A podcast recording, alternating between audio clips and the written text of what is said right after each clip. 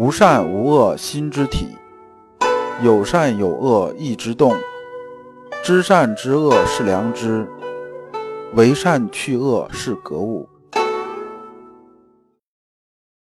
各位同道，大家好，我是老刘刘长志。您现在在收听的是由老刘播讲的《传习录》通俗讲解。老刘说心学，带您领悟心学入世的智慧。各位同道，大家好。今天我们继续讲解《传习录》，今天的题目是“人生大病一个傲字”，对应的《传习录》章节是三一七、三一八、三一九。我们看《传习录》原文：三一七，先上起行征思田，弘德于汝中追诵言谈，汝中举佛家实相幻象之说。这段啊是先生啊，就是被重新启用了之后啊，让他到广西剿匪，就是这个到广西啊出征。这时候呢，走的时候啊，因为以前呢不像现在，这一走啊，说不上又什么时候回来了。然后啊，钱德洪啊跟王姐啊到盐滩来送先生。盐滩在什么地方啊？盐滩呢，就是现在的浙江桐庐县西啊，就这么个地方。大家记住是浙江的一个地方就行了。因为我讲课啊，我基本上不太讲这些很闲的事情，就是说这个增加谈资的事情，实际上对大家修身呢没有特别大的这种帮助，甚至啊就没有帮助，也没有意义。因为很多人在讲这类似的东西啊，总会七扯八扯的，呃，什么什么先生都到过哪儿啊，都干过什么事儿啊，呃，先生娶了几房姨太太啊，家里怎么争家产呢？扯这些东西啊，基本上跟那个接长里短那些长舌妇啊，基本也没多大区别。你说你知道这些事儿啊，对你啊这个修身有什么帮助吗？我觉得实际没什么帮助。那么汝中啊这个人呢，他也研究佛家的一些东西啊，就拿佛家这个讲实相幻象这事儿啊，问先生说啊，这个怎么说呢？这个先生回答说：有心即是实，无心即是幻；无心即是实，有心即是幻。我们看啊，这个话呢，这个按字面上来看的话，你这么看基本就晕了，因为它完全是一样的，而且还是一正一反。这一般人听到可能第一感觉就是先生不是发高烧吧烧糊涂了吧？这前面和后边只是加了个否定，你这么说出来的话，这个怎么理解？没法理解啊。但是啊，汝中啊是理解了。汝中说啊，有心俱是实，无心俱是幻，是本体上说功夫。那么，什么叫本体上说功夫呢？本体上说功夫啊，就是说从心往外，就是从啊心的本体到用功啊这个方向来说的，说的是这个功夫如何正确的运用，讲的是这一块东西。那么这一段呢，有心俱是实，无心俱是幻。这个有心呢，这心指的是什么呢？这心呢指的是良知。说啊，我们有良知啊。都是实的，就实实在在存在的，这是真相的。那么无心俱是幻呢？就是说没有良知呢，它都是啊幻的，它都是不真实的。这就是对应啊讲这个实相和幻象这种说法。我再深入的说一下，就是说呢，我们心里边呢始终充盈满良知的时候啊，就是实的，就是真实存在的。这心里边呢，它不是空的。就说你变成枯柴了，里边啥都没有了，那你这个东西啊，就到完空断灭了，它就根本就不是啊，这个所谓的这个在修身了，这把自己修到坑里面去了。那么心里边呢，充满良知，它里边是什么呢？它里边是啊，活泼泼的，充满良知啊，这里边非常充盈这种感觉，哎，这就是实相，这就是实相了。那么里边呢，它没有良知，完全是空的。你认为它是实的，它实际上呢，它就是幻象。这里边呢，容器里啥也没有，这就是幻象了，这就是不真实的。现在这时候就是一假象了。那么第二句呢，无心俱是实，有心俱是幻，是从功夫上说本体，是从功夫这个角度来说的，说本体。这个心呢，跟前面这个心不一样。前面这个心呢，指的是良知；后边这心呢，指的是什么呢？指的是私欲。说呀，没有私欲啊，就是实；没有私欲就是实。就说我们这指什么呢？指我们心体外面呢，我们讲贪嗔好恶这种攀附。贪嗔好恶从哪儿来呢？是从啊好名好色好利啊的私欲长出来的。那么呢，我们在心外边，就是从功夫啊说本体，就是从外边往里边走的时候啊，第一个是从里边往外边走，第二个呢是从呢外边往里走。从外边往里走这一层呢是没有私欲攀附，没有私欲攀附呢，这就是实，就是实相，就是这个真相在这儿呢。那么如果有私欲攀附呢，就外边这层啊戴了一层有色眼镜，我们在看这东西都是扭曲过的。那么这时候什么呢？这时候就是幻象，就是不真实的了。啊，汝中啊，这时候啊就理解了。先生然其言，然其言意思是说呢，先生啊同意了他这种说法，说啊你说对我讲的就是这意思。但是呢，钱德洪啊这时候啊没有听懂。钱德洪啊，我估计还在什么地方绕圈呢？还在啊有心俱是实，无心俱是幻，无心俱是实，有心俱是幻。好嘛，这整个成绕口令了。说还在这里边呢，这个绕圈子了，这是因为什么呢？因为呢，你的功力不到。等到数年用功啊，就是过了几年之后呢，钱德洪啊，就是这个觉着我本体功夫已经合一了，我内外啊，他已经比较精纯了。哎，这时候呢，再想起这事儿，哎，懂了，知道先生当时说的是什么了。但是呢，这部分呢是先生啊时因问偶谈呐。意思是说呢，这时候有人问这事儿，就说这事儿了。这个呢是什么呢？就说这个话赶到这儿了，就把这个说出来了。但是我们呢，听到这些东西来教别人的时候，不要拿这东西出来故弄玄虚啊，就不必借此立言耳。借此立言是什么呢？就是故弄玄虚啊，故作高深呐。我讲这东西，哎，你看我水平高吧？我给你讲一段绕口令，你看你没听懂，你没听懂你不行。而这个呢就故弄玄虚了。这个是啊，我们为儒者不可以做的事情。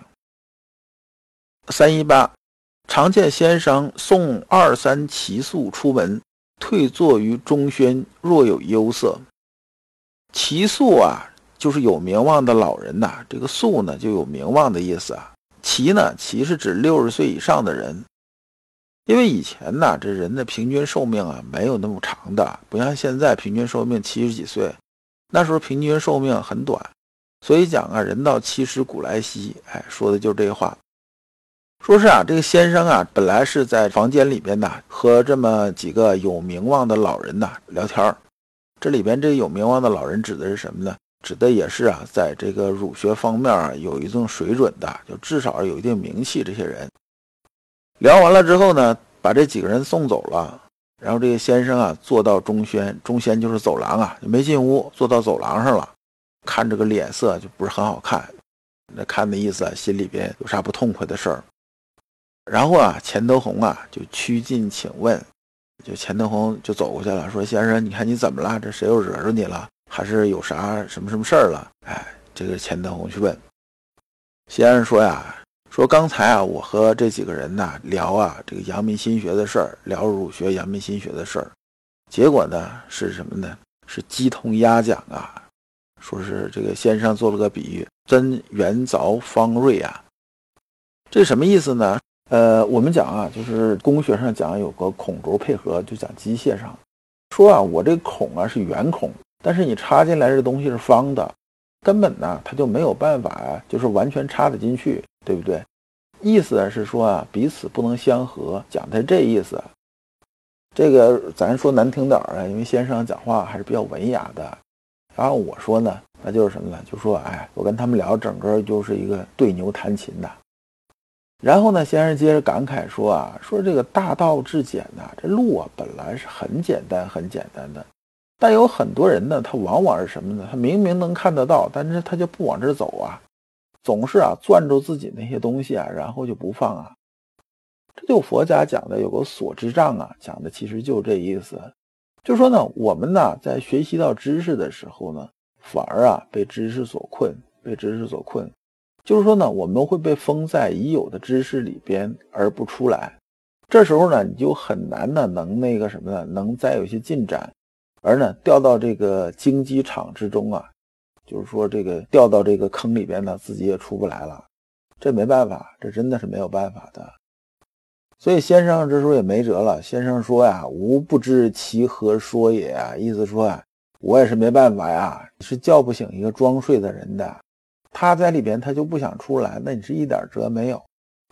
这在《传习录》前面的时候，先生也讲过类似的话，说啊，上智下愚不已也。上智呢是什么呢？上智是人家足够聪明，人家抓的都是河道的东西，就没有必要再改了。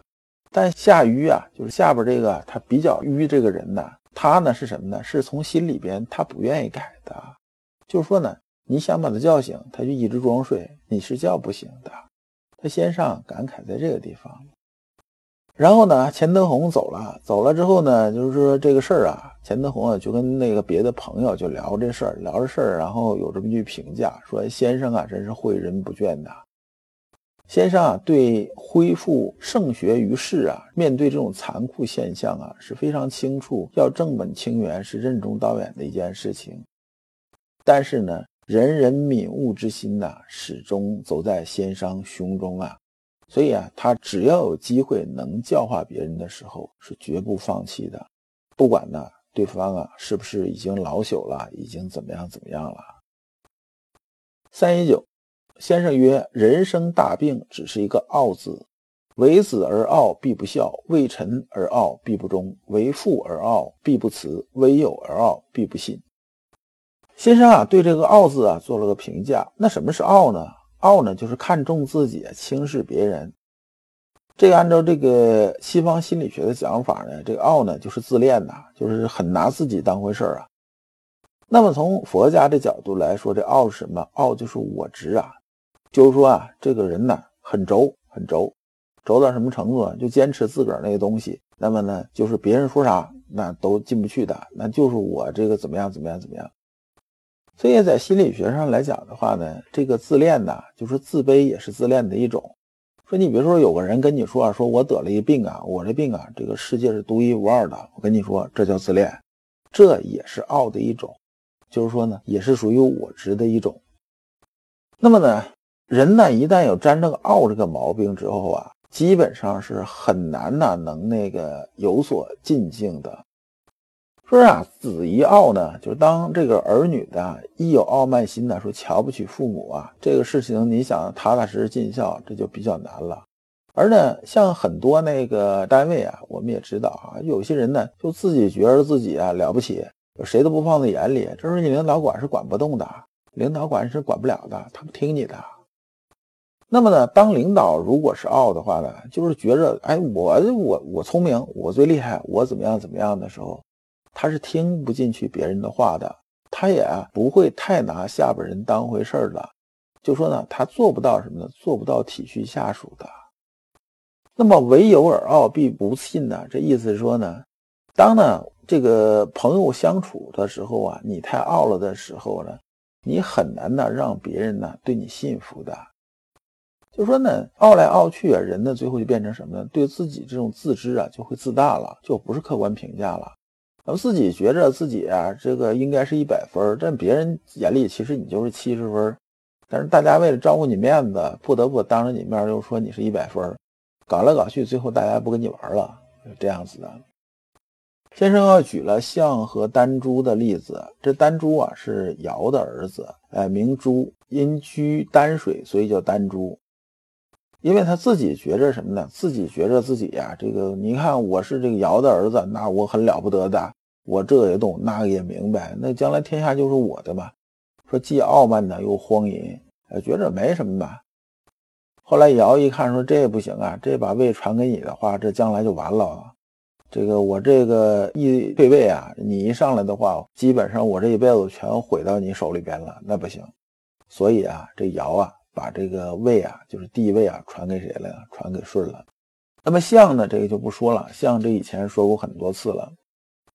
人在修身的时候，就是各位同道在修身的时候，一定呀要经常体会这个事情。易经六十四卦呀，三百八十四爻啊，基本上每一卦都有爻有吉有不吉的，但只有啊乾卦是六爻皆吉的。那么咱也说说这个乾卦，乾卦的卦象呢，是下卦是艮是山呐，这个上卦是坤是地。我们看是一个什么象呢？是山在地下呀，就山呢是埋在地下了。山呢本应该是高大的，是应该啊在地上的，但是这时候它显露不出来呀。象征什么呢？象征说一个人呐，品行啊，就是这个德行啊非常高，但是呢，他又很低调。就说你不跟他相处一段时间的时候，你根本呢就看不出来这人这么厉害。我们呢以前讲说牵挂的时候，一直说啊，说什么叫潜龙勿用，潜龙勿用，讲的也是这意思。就是人呐，即使你是条龙的时候啊，人做事谦恭一点做人呢谦一点没什么坏处的。而呢，如果你啊这傲呢，就会有什么后果呢？你一傲就会毁掉所有人对你的好感。就算是什么呢？就算是你确实做出了一些东西，我们都知道这个人呐，这个我们中国人是这样子的，是吧？你比我有钱，有钱那就有钱吧，你命好我认了。那你比我权力大，那权力大就权力大嘛，那有什么大不了的，对不对？那没啥的。但是呢，中国人容不了啥呢？你瞧不起我，那不行。那你瞧不起我，那咱俩就是仇人了。而傲这种感觉呢，就会但凡你跟他相处，都会有啥感觉？觉得他是不是瞧不起我？那一旦有这种感觉的话，那基本上这个没人会对你有好感的。你春风得意马蹄疾的时候啊，大家可能顺风顺水，也不能怎么着你。但如果你开始倒霉的时候，绝对是墙倒众人推，这是没有例外的。所以先生说啊：“傲者众恶之魁也。”就是一个“傲”字啊，就是我们入世啊，所有我们的恶里边呢，那么呢，它是放在最头前的，它呢是对你的人生啊损害是非常大的。如果你不知道如何进入心学殿堂，如果你在为人处事时经常左右为难。如果你在入世践行时经常茫然无措，那么你可以加老刘的微信。老刘的微信是“老刘说心学”的首字母加三个六。老刘为你答疑解惑，带你趟过晦涩的暗河，到达智慧的彼岸。这章啊，我们就讲完了。下一章我们讲良知即是义。感谢诸君。